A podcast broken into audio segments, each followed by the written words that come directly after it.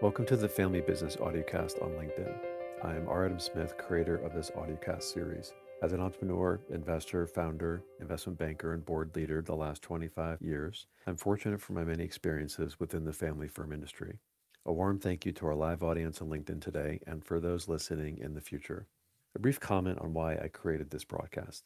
Private companies are a passion of mine, having grown up in a family of entrepreneurs and having engaged for two decades in deals, strategic transformations, investments, and boards with an array of fascinating family enterprises, family firms, and family offices.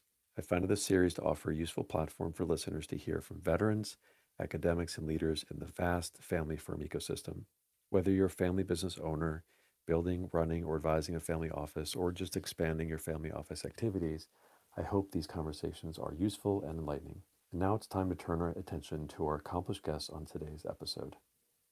I am pleased to host our esteemed guest today, His Imperial and Royal Highness Sandor Habsburg. Your Highness, welcome to our conversation today. I'm going to start with a few words on His Highness, one of the greatest thinkers of his time today. He is active in private governance, leadership, international relations, and philanthropy. In addition to being a leader on the European intellectual scene, consistent with his family legacy for centuries, he is active in family companies and on boards. He has an in-depth understanding of international agreements, international finance, fiscal policy, and good governance. Most recently, he has been active in the area of A I and the distributed ledger system as it may be applied to various sustainable programs, and he has extensive experience in thermodynamics as it applies to energy conservation going back to nineteen eighty-five. His professional life has taken him from his work as a research engineer, where he received several patents, and from the founding of several companies to his philanthropic work with his wife, Herta Margaret. His Highness is a direct descendant of Empress Maria Theresa, Catherine the Great of Russia, and Queen Victoria of Great Britain, and he is a member of the Tuscan and Spanish lines of the family. He is dedicated to preserving traditions, values, and helping the less fortunate, and has been elected as Grand Master of several historical orders, including the Imperial Austrian Order of Franz Joseph. Uh, we're delighted to have you today uh, on this audiocast, and we'll get started when you're ready. A pleasure to meet everybody this evening. Thank you for that very nice introduction, uh, Adam. And I just had a couple of minutes time to see who all is uh, listening this evening. And it's really nice to see that we have people from almost all parts of the world this evening. Good evening to everybody. Yes, I see that. Okay, let's get going for about a half hour or so. Let's talk about heritage. Your family dates back almost a thousand years in the European aristocracy and ruling families. On the one hand, you can look at a dynasty that you're part of, such as the Austro-Hungarian Empire, as a government and political entity, and on the other hand, as a family-related business. And earlier, you and I discussed how a governing empire seeks to, quote, create a level playing field, unquote, and to instill core values that last in society. Please share with us a brief comment on your heritage and how it relates to family business as well. Thank you very much, Adam. Well, as, as Adam put it very succinctly, if you have been trying to run a country for generations, you, or let's say, it's important to understand, particularly in the Austrian-Hungarian context, that you have lots of cultures, cultures, lots of origins, lots of languages, lots of religions. And as a monarch, you are concerned that each one should have his rightful place. So let's say you call this a live and let live philosophy. So if you, you know, look at a family office and you look at your activities and business as a whole, then you try to make the, use the same rules to apply to your business activities. In other words, uh, if you're doing business in Austria, you will do it according to the rules and cultures that exist in Austria. If I'm going to do the same thing, say, in Sudan, in Africa, then I will take into account of doing business in Sudan as the Sudanese do, and, and, and take into account their way of doing it and their culture, and be very cautious not to uh, put upon them that what I have from where I come from. Right. It's a very delicate matter. Uh, thank you for sharing that. Let's talk about sustainability. Sustainability is a vital element in our society, our climate, institutions, our companies, and our families. And maintaining sustainable family enterprises and firms and systems also requires, as we have discussed, a holistic perspective that avoids compartmentalization, uh, as we discussed together, and sometimes narrow, linear, short-term thinking. And much as the Australian, Austrian Empire lasted for centuries, the Austrian Empire had many family businesses and family values and family systems that created a powerful commercial ecosystem, industrial ecosystem, military ecosystem that lasts today in various forms. And you once said, because only when we know our history can we promote peace. So please do share your views on this dynamic and the need to keep the music going. Well, maybe I'll, I'll, I'll start with saying that there's a saying that says history repeats itself. Well, in a, cer- a certain sense, it does, because we forget what happened in the past, and then we go about doing things and we make the same mistakes. So if we have the ability to learn from the past and so say, well, that's what we we see what worked and produced peace and, and harmony, and, and which things don't work and produce the contrary. We can we can use history and our past to understand that.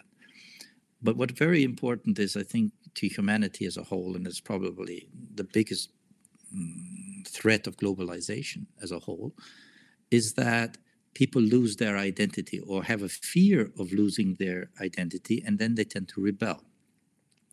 So it's it's very important in this context to, when we think of sustainability, is to to try to set a way forward with a, say, I don't want to call it rules, because rules are too strict.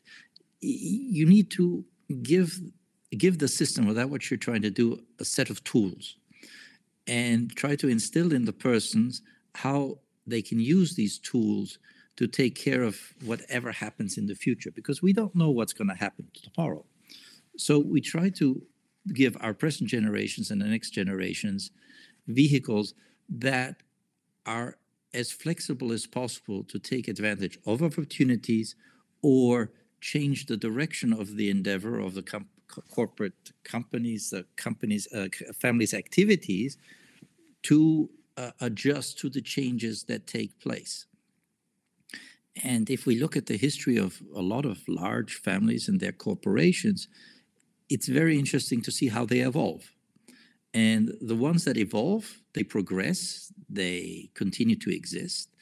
And if they do not evolve, then they tend to run into crisis and fail, because the times have changed, but they did not change. So, and and you will see the same thing as a as, as an extreme example. People have said to me, well, don't you, wouldn't you want the monarchy to return? And I said, you're asking the, the wrong question. You should ask me, how do I think a monarchy today would look like one hundred years after it ended? It would be completely different than it was one hundred years ago. Why? Because social structures and people have evolved. They have changed. We have a different level of education. We have a different worldly understanding. We have a whole different set of issues that we did not have one hundred years ago. So the idea of going back doesn't function. Going forward, looking forward, does.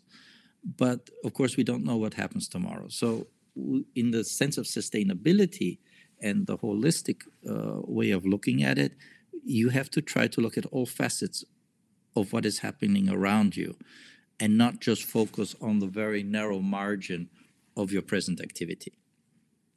I hope I answered your question, Adam. Yes, we could probably stay a couple of hours on that. Let's continue. It's a very, very involved, yes. Yeah. Maybe let's go over to uh, sustainability in terms of uh, the impact of good in the world, and a bit on Flame of Peace that you have uh, founded, and you work closely with your wife and many philanthropic activities uh, with her to maybe share a bit with the audience about the Flame of Peace. Um, this is a good one. Well, let's say, I like to, I like to start with a say, very fundamental way of thinking. The, the way of thinking is based on respect and not tolerance. Why respect? Well, if we respect one another, we can agree to disagree. which is very good. If we respect others and respect our nature and our environment, then we wouldn't do a lot of the things that we do. We wouldn't pollute, for example. If we respect our rivers, we will not dump anything into it. Um, and this is the, the guiding principle that we use also in our organization, which is known mostly by the name of its award, which is the Flame of Peace. The organization is actually called the Association for Furtherance of Peace, with headquarters in Vienna. And we work in quite a few countries in the world. And the interesting thing is this, this organization is based purely on respect. It is one hundred percent volunteer. It has no employees. But it has about, about ten thousand, let's say, on average, uh, volunteers working in the world, trying to help people and connect people and, let's say, provide those who don't have something for there where people have more than they need. And it works. Why? Because it works because people want to do something. So if you combine the idea of respect and motivating people, then you have a pretty good um, formula for for success, uh, for sustainability, and, and of course also for um, protecting one's identity, one's heritage, one's culture, uh, all the beautiful things in life. And maybe this one thought to the way of thinking is to add that if you think of our society, if we value things, then we will have a different attitude of how we go about it. In other words, if you buy something because you cherish it and value it, because it's nice, it's beautiful, and you enjoy it, you will also take care of it. If you're buying something just out of a utilitarian point of view, it tends up, tends to be of, of minor quality, cheap. It will fail at some point. You will throw it away and you will buy again. And this will repeat itself. What happens that way? Well, you start uh, consuming a lot of resources and you start producing a lot of trash and waste. If you did it on a value-based uh, way of thinking, then then all of these other things just would not happen because you just don't live that way. And this is, of course, very contradictory to consumer society, but this is that what we do, and this is what we try to promote uh, within our organizations, and at the same time using this philosophy to help other people, mostly to help people help themselves. True. We can, I think we can admit that capitalism is one of the, the greatest institutions in modern society, but it's far from perfect, and we need more of a caring capitalism, which is a, a phrase of uh, charity that I, I support. But I like this concept of value-based consumption. So maybe we'd like to hear your thoughts on that, that paradox of, of capitalism and maybe that our society. Well, you know, capitalism, uh, well, I'll take a very, say, maybe... Uh, very extremely critical opinion. Capitalism, socialism, communism, all of these things are theories. They're theoretical ideas of how humans think and will act. But it's only a theory, so it's it's very nice to philosophize about it, but it, it usually does not take reality and human nature into account. But the the problem, the actual only problem that we have, let's say, from all of these, Uh, I don't think you can consider, actually, strictly speaking, capitalism as an ideology, as, as communism or socialism or these things would be. Capitalism is just a way of trying to describe how how the economy is functioning. Yes, and it's it's it's a for-profit uh, sort okay. of way of thinking. Yes. Um, but what we have lost, and and. And, and this is probably the, the correcting factor that that could be, doesn't have to be, but could be quite uh, fundamental, is, as you said, we have to put value back into it. In other words, if we buy, in each person's own opinion, of course, things that are beautiful, that are nice, that we will cherish, that we will take care of, um, it would combat your classical definition of consumerism. In other words, I'm not just buying something for the sake of buying it. I'm, I I stopped I stopped to think I'm not going to buy junk, because if I buy junk, it's gonna it's not going to serve me as well as if I buy quality or something that will endure not just for me, but will endure for generations. So this would dramatically um, curve the mass production and to produce as cheaply as possible. It would change capitalism back to producing less, but therefore of higher value and, and, and lasting longer. So if you think within our present economic system, if we as the consumer buy and use our power as, as citizens to buy things in, along this logic, industry will adjust to it quite automatically. And it would have a lot of um, positive effects. Most of all, uh, protecting our environment and not producing lots of trash and dumping it recklessly uh, or burdening the environment. Well, I'm sure you find it a bit ironic that the definition of sustainable capitalism was only instituted officially in the Oslo Symposium of nineteen ninety-four and nineteen ninety-two in the U N Conference of Environmental Def- Development, considering that your your family tree goes back to uh, twelve seventy-three with Rudolf the First, the king. Um, so the idea of sustainability being relatively new is is concerning. Um, I'm currently reading uh, David Attenborough's book, which um, highlights the importance of, of being connected to nature, right, like you are, and not just climate, but respecting the world. Um, it's, it's quite a longevity of perspective that you have. What do you think of how what we can do more on the climate side? Well, what we can do on the climate side, I think, is is, is almost infinite. Um, but you're mentioning when when people come up with terms and terminologies, and I call catchy phrases, you know, to say sustainable capitalism. Um, the capitalism itself is not the problem. It's the problem that we have is the total disregard uh, for nature and the environment. That's actually our problem. It's not capitalism, it's not the problem, but it's this disrespect. So if if we go back to that very, very simple fundamental thing and say we treat everything with respect, then it's it makes it makes everything afterwards in uh, much simpler. By which rules we will be abide? Well, you don't need a lot of rules so long you're not out to uh, make a quick buck, as they would say, you know, and, and instead of say, well, I can do whatever I want to, and who, who cares what happens afterwards?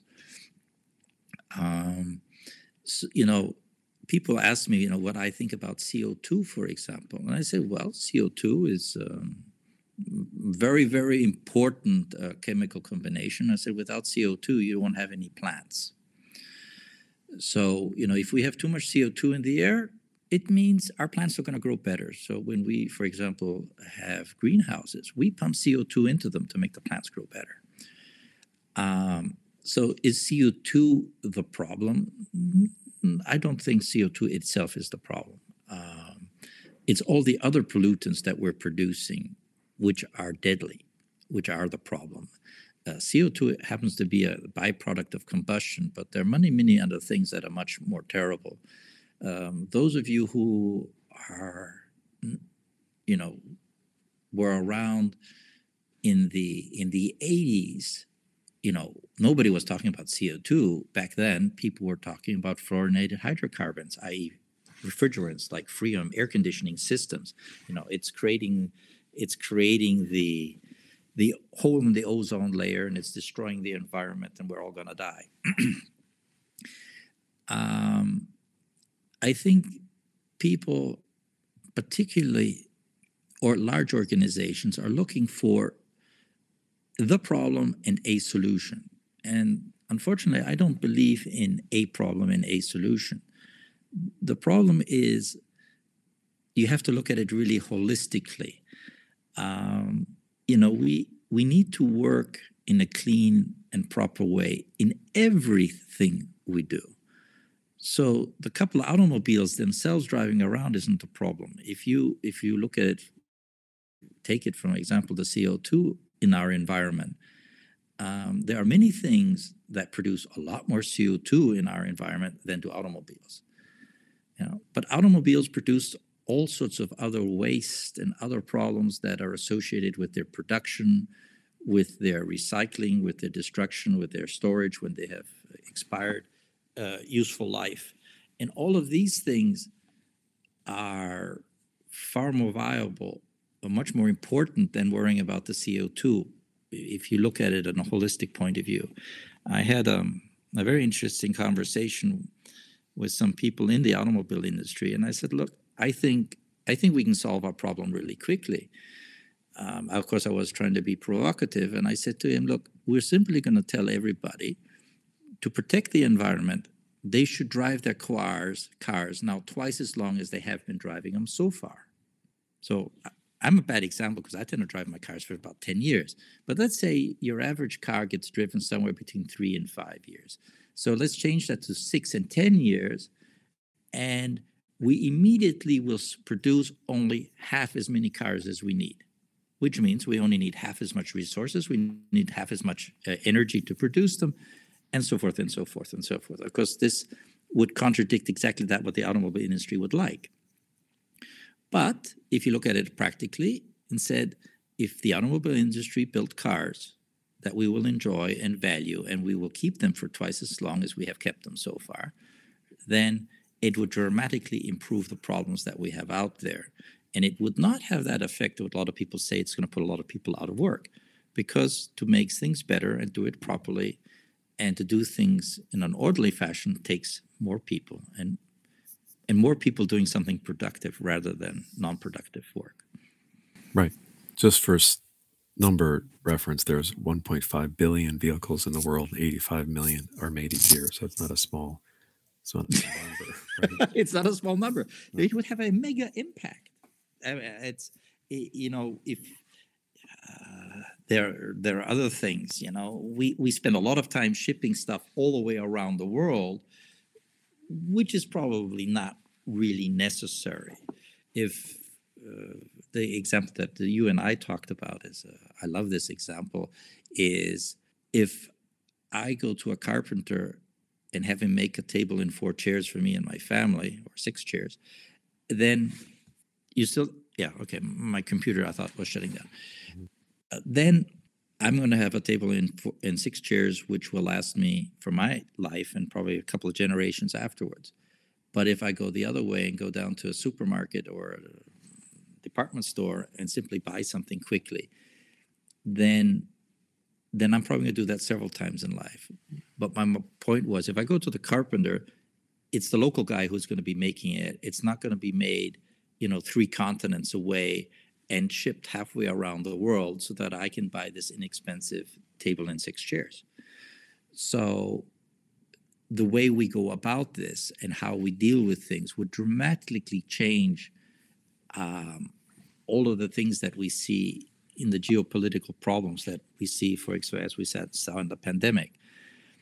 And as Adam asked in the question of how do I see, you know, sustainability, I see sustainability very strongly also from, a, let's say, a point of sovereignty of countries. If countries cannot feed and supply energy to their own people, then they're not really sovereign countries anymore.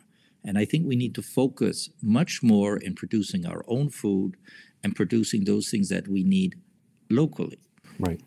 We talked about this. This would dramatically change the scape, the, in the world political landscape as well.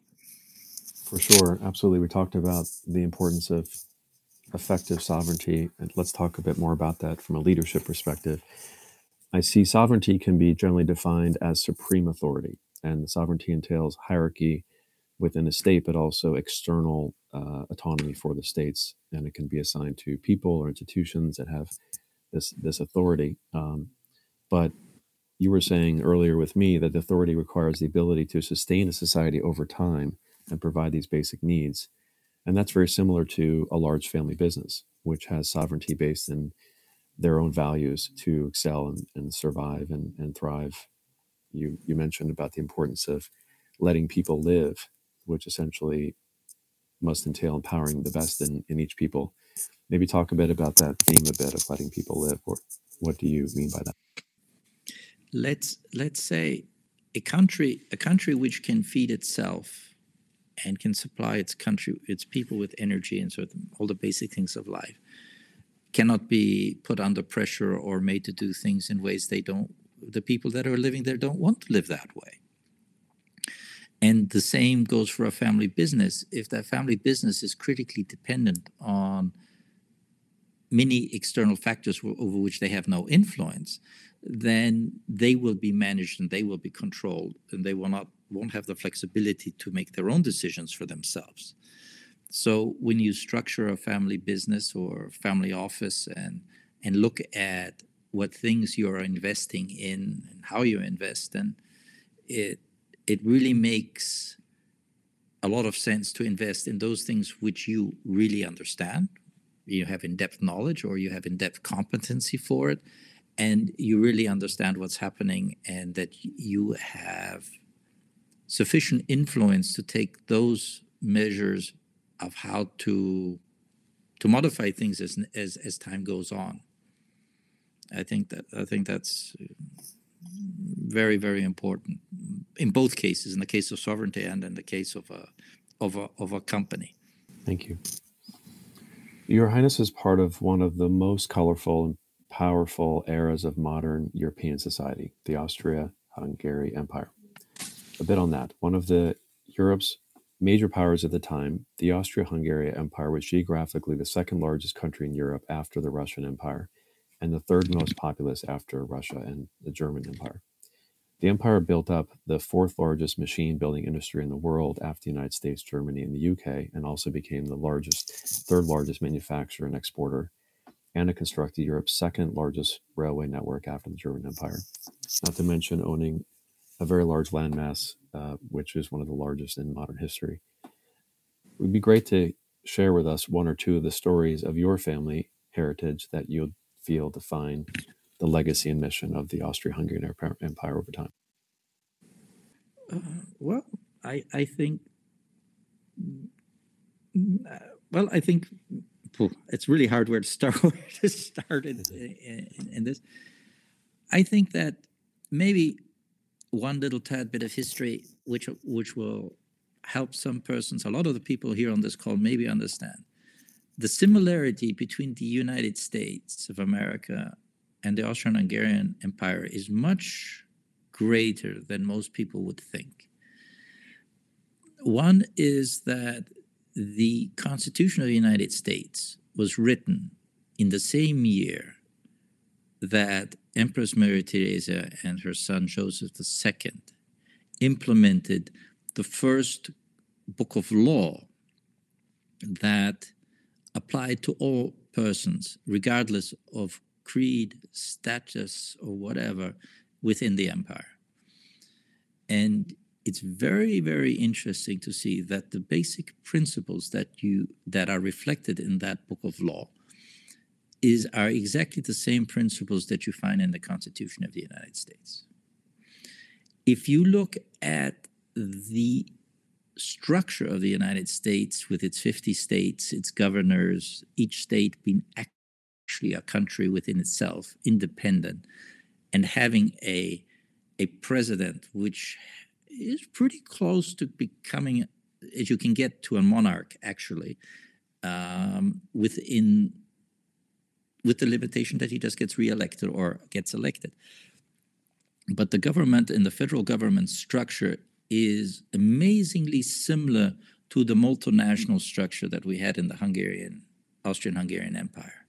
The, the uniqueness is that all of the states within the empire were sovereign states. They just had a common head of state. This is the, the biggest difference to the U S. And of course that that the system of elections in the United States goes much further than we did have it in the Austro-Hungarian Empire. But we had a House of Parliament with a Senate and a House of Representatives, just like you have in the United States. So it's it's amazingly similar. And if you ask me, where would Austria-Hungary be today from that point of view, I think that the evolution and the level of education and development of society would have led us to a quite a similar structure as the United States has today, which also has evolved a lot in the last two hundred years. So I think this is maybe that which should give people things to think about. And the United States, for the most part, is very similar, that people believe that people should do things how they feel they should do it, and no other people shouldn't tell them how to live their lives. And uh, I spent the better part of seven years in the United States, so I do know the U S quite well. Um, and there's a lot to be said for thinking this way. Well, thank you for sharing that. We have some Europeans in our midst, of course, here on the call with uh, Spiros and, and Monica and Ruby from France, Kamran from Pakistan, uh, Andrea as well from Slovakia. So it's great to discuss the global perspective um, as well of, uh, of these issues. Well, if, if I throw in there for all of the Europeans here, if you think back to the times of the Holy Roman Empire and you look at that and how, how it functioned and how we got maybe a little bit off track from there, uh, we had all the all the components to actually have a wonderful structured society. But when certain structures got put in place that that were rather counterproductive to that way of thinking. But if you look at the European Union, except for a couple of critical issues, well, we'll probably get there eventually. But it's still going to take some time. It takes a while to produce lasting systems, of course. Uh, and that's very relevant to the topic of the audiocast in a way, is looking at the ability to have longevity and to nurture that longevity in family firms, which people say comprise over eighty, eighty, eighty-five percent of the world economy. So it's quite a large ecosystem. One last item, and related to that topic of the leaders and organizations that stand out, let's talk a bit about heroes. In today's world, heroes seem to be in shorter supply. I think that our modern press emphasizes uh, short-term information, and our leaders get often somewhat inconsistent in their values or get caught up in compromise. And also our society extracts a heavy toll on those that rise to the top. It would be great to hear from you with your your positive perspective on the world, some thoughts on heroism and who you might respect in today's world. Well, this is a good one. Um, really good question. We didn't talk about this one before, so I have to really think hard. I think that what the world is looking for, the world is looking for leaders, okay?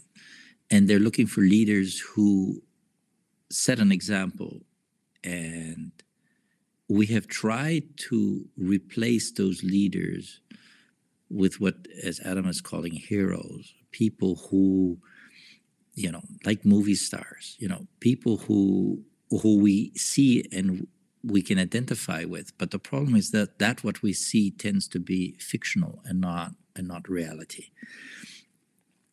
Um, real leaders who are apparent, let's say Mahatma Gandhi would be a wonderful example of such a leader who set an example. And people could look up to him and say, wow, you know, I don't know if I can manage that, but I can try to get close to that. Um, and maybe, and Adam, I touched on this before, maybe together in family offices, because he does, it does control a lot of the financial wealth that exists in the world are concentrated in these offices, in these families. If we set an example, and a visible example, not just working behind the scenes as we have done in the past, but become more visible in a way that the everyday person can say, wow, look at that guy. He's really successful, but at the same time, he's out there, or she is trying to help people and make life better. And do that, actually, which we have been taught to say our governments will do for us. But unfortunately, those of us who are very working very hard in the nonprofit area do realize that more people fall through the system than actually people who are being helped in many cases. So there is a huge opportunity, I think, of not only, yes, by setting example, by, by showing the way to do things and being above politics and get out of this, you know, good guy, bad guy type of situation, and get out, get out of all the infighting that is taking place in politics, and set a, a standard, and to set an example that even politicians could follow. I think to create something tangible like that, um, which is really perceptible by by touching it, you know, intellectually and emotionally, would be very would be very well, powerful. Yes, the, the we have to. Um, how, how should I say? We're talking about sustainability in, in in the sense of a family office. Well, the first thing that everybody thinks about, that we think about generations, right? We're not thinking about the next five years. We're thinking about the next twenty to forty years, right? But our our political system today has reduced political thinking usually just to the period of election, which is, you know, four or five years. It's it's an awful short period of time. And of course, a politician who is only in office for this period of time, this is the only time in which he can effectively do something. So it, it, it funnily enough, if you look at, at our historical development, and take the last thousand years or the last five hundred years, it doesn't really matter. The, the things that have lasted and have been built, which we look back on and say, look at Rome, look at, you know, the beautiful buildings, look at all of these things. Well, these weren't built because somebody was thinking in the term of five years. No, they were thinking in terms of generations. So I think that families and family offices do actually have a huge responsibility because they have the ability to think in generations. Unfortunately, our typical politicians and political parties do not have that ability because of the electoral system that limits them in that.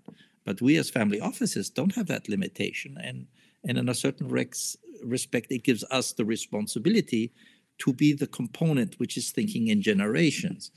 So when politics is going in a certain direction, then it's upon us to maybe talk to some people and say, well, maybe shouldn't we going a little bit in a different direction, because that is not going to take care of the future and take care of our children and grandchildren.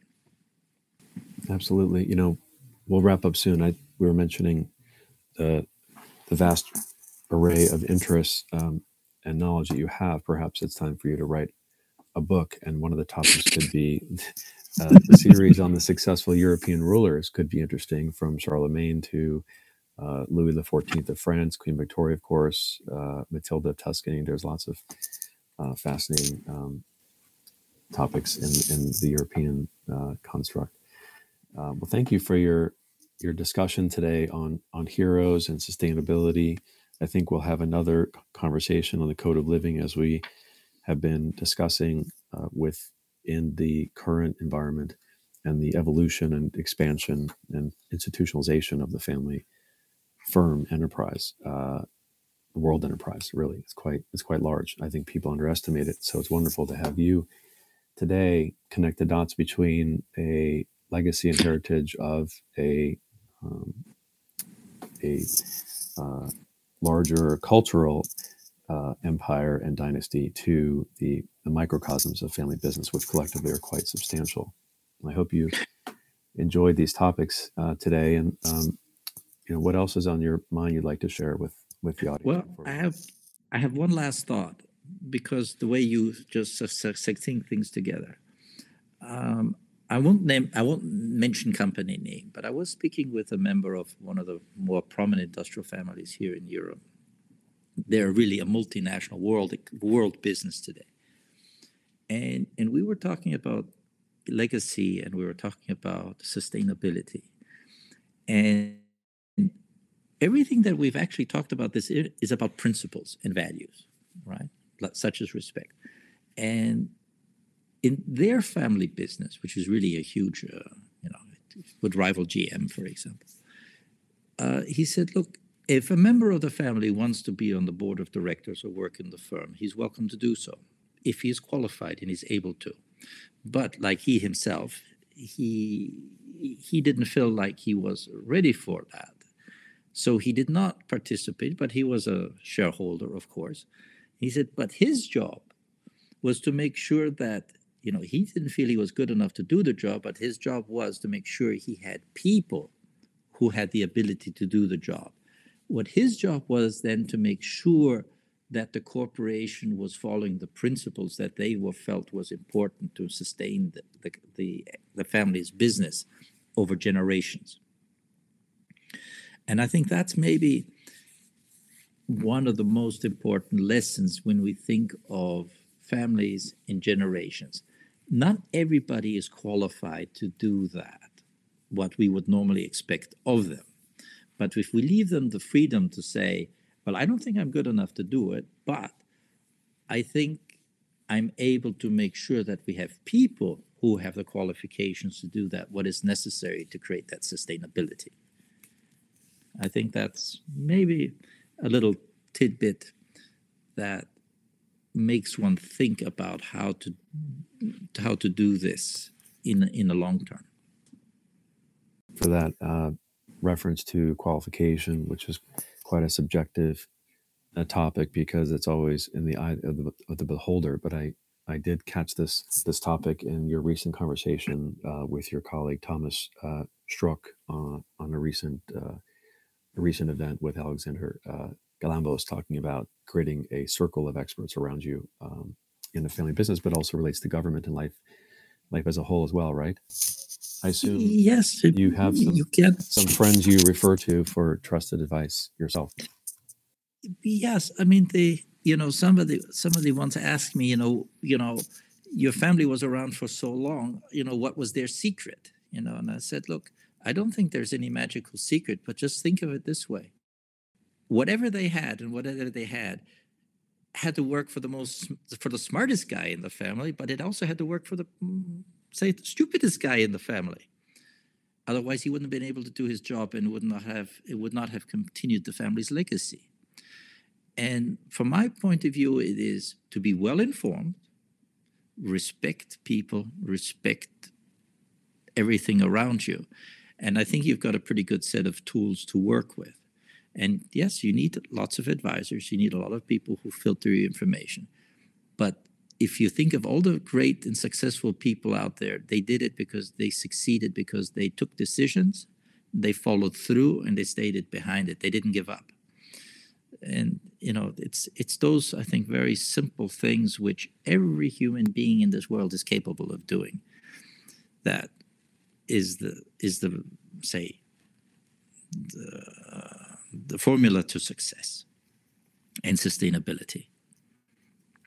That's wonderful. Thank you so much. It's been great today. Um, I'd like to thank our Family Business Audiocast attendees today, as well as our esteemed guest, His Imperial and Royal Highness Sandor Habsburg. Sandor, thank you so much for today. It was terrific. Adam, great pleasure. And thank everybody for listening and putting up with me. it's, a, it's wonderful. We'll do it again. And also, Glad, like, gladly, any time, at any on any subject, whatever you wish. Good, we will, we will. Thank you, and for uh, joining us in your in your late evening. Also, I think um, we should thank the Family Business Center and its founder, Professor Monica Nadova Kroslakova, P H D of the University of Economics of Bratislava, for arranging today's conversation. Our mutual friend. Thank you very much, Monica. Yes, thank you, thank you very much. Because without her, it would not have happened. Exactly. Okay, this is Adam Smith signing off. Stay tuned for the next episode of the Family Business Audiocast on LinkedIn. Thank you.